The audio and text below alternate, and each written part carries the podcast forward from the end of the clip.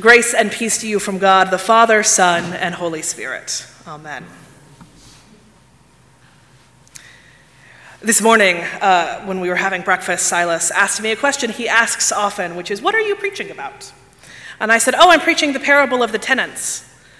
And he looked at me and he said, Didn't we just do that one? and we did. I'm preaching the parable of the talents. Um, but we have a lot of parables in Scripture, which is why I can mix them up in my brain pretty easily.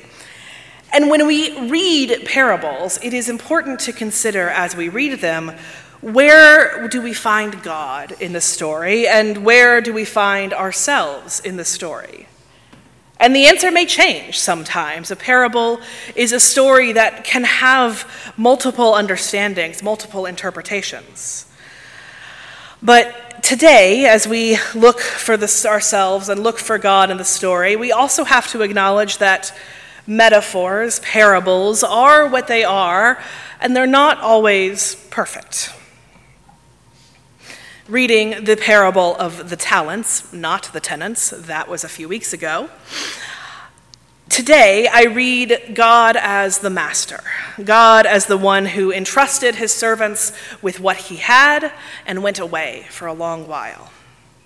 That's a pretty typical reading um, in most stories, reading God as the master, although I don't think it's always the best. But when I look at God the master and I look at his actions, I see a couple of places where things maybe don't fit as perfectly as I understand God to be. For example, I don't think God is doing a lot of harvesting and tilling of fields. That's things we do and farmers do. And if we think about God reaping where God didn't sow and um, harvesting where he didn't, didn't scatter seed, well, isn't everything God's? So, in some ways, God sowed and reaped all of it. Just a little place where it doesn't quite fit. And if God is the master, then we are the servants, the three who are given 10 talents, or no, five talents, two, or one. We may sometimes wonder am I one, one of the ones that God's only giving one to because I don't feel like I've got a handle on a lot? Or sometimes we may think that God is giving us far too much and has way too high of an opinion of us for how much we can get through and do. But I think it's important if we think of ourselves as the servants and God as the master to consider what is the talents, what is the gold, the treasure. I talked in my children's sermon um, using the word talent to talk about our talents, and, and that's good and helpful. But it's really just a, a, fluke of language that a thing that was used in ancient um, Israel for money, a talent, is the same word as the English word for an ability, a talent. I don't think that's really quite what God is getting at, even though I do believe God gives us our abilities and our gifts. It's certainly not money. I am not ever going to be a preacher that tells you if you love God enough, trust God enough, God will give you a bunch of money. Because I have seen over and over again that the world does not work that way. Many, many faithful people are poor, and many non faithful people are rich. So, what does God give us? I think context helps us a little bit here. Here in the Gospel of Matthew, we are towards the end of the story. We are towards the end of Jesus' walk to Jerusalem. He's speaking to his disciples and he's teaching them as best he can how they are to live while he's gone. They don't really understand that Jesus is going to his crucifixion, much less that he will rise again and then ascend into heaven, and we will have this period of time where we wait for God to come back. In fact, we are coming close to the season of Advent, where we pay attention to our waiting more and more. And even in the earliest church, the disciples thought Jesus was going to come back like next week. And here we are a couple thousand years later, and we're still waiting.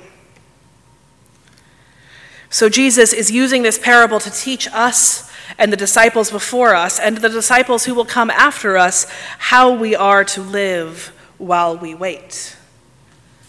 and what God gives us in the waiting. And what I believe God gives all of us is unconditional grace. God gives us grace, love, forgiveness, all the things that are wrapped up in the name of grace. And He gives us to those to us to help us in our wait, but also to do something with. God, in the, in the story, the master gave the servants this money in order that they would invest it, work with it, and make it grow. So, does God give us grace, expecting us to do something with it, to make it grow? Sometimes we may feel a little like the third servant. We are given grace, we see, from God, but God is going around being reckless with grace. God is going around saving where it doesn't seem like people should be saved, forgiving those who don't seem like they should be forgiving, loving those who are not worthy of love. God is not a smart investor. God is not a smart farmer. God is indiscriminate with grace, reckless with grace, going around and giving grace to all of those who we think don't deserve it. Maybe sometimes we even feel we don't deserve it. But there God is, giving us grace again and again. Yesterday, we had hundreds of people here in our community eating a meal, sharing with one another. We had people who had plenty of money, people who had no, none, people who live in fine houses, and people who live on the streets. We had people who were kind and welcoming and gave us money to help pay for our Thanksgiving. It's in the offering plate now, because I remembered to, t- to put it there.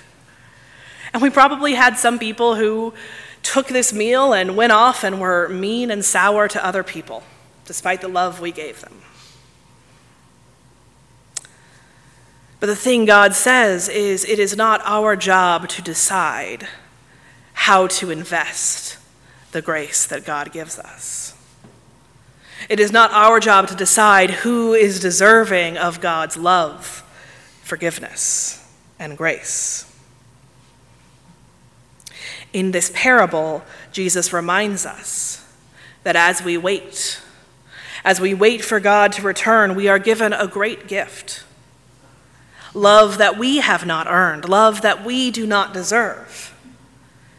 And with that gift, we are called to be as reckless and indiscriminate as God, to go where we don't belong and share that love to go where we haven't done work and say that forgiveness is already available. God seems reckless with God's grace to us, but that's how God chooses to love the world.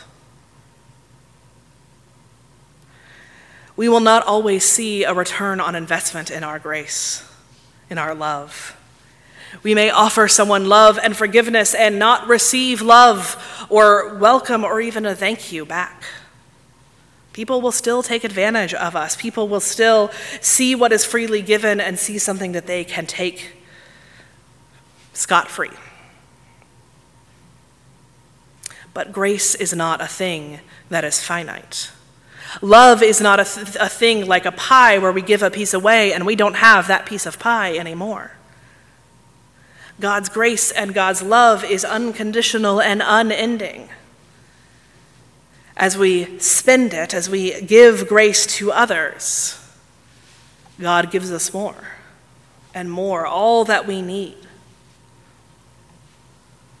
So we are called today, in this season where we give thanks, in this time where we share with our neighbors, to be reckless with our love to be reckless with our grace, to be like the first and the second servants and trust that God will take care of the rest. To not take that gift that is given to us and bury it away for no one else to see, but to love with abandon and trust that God's love will always be enough for us. Amen.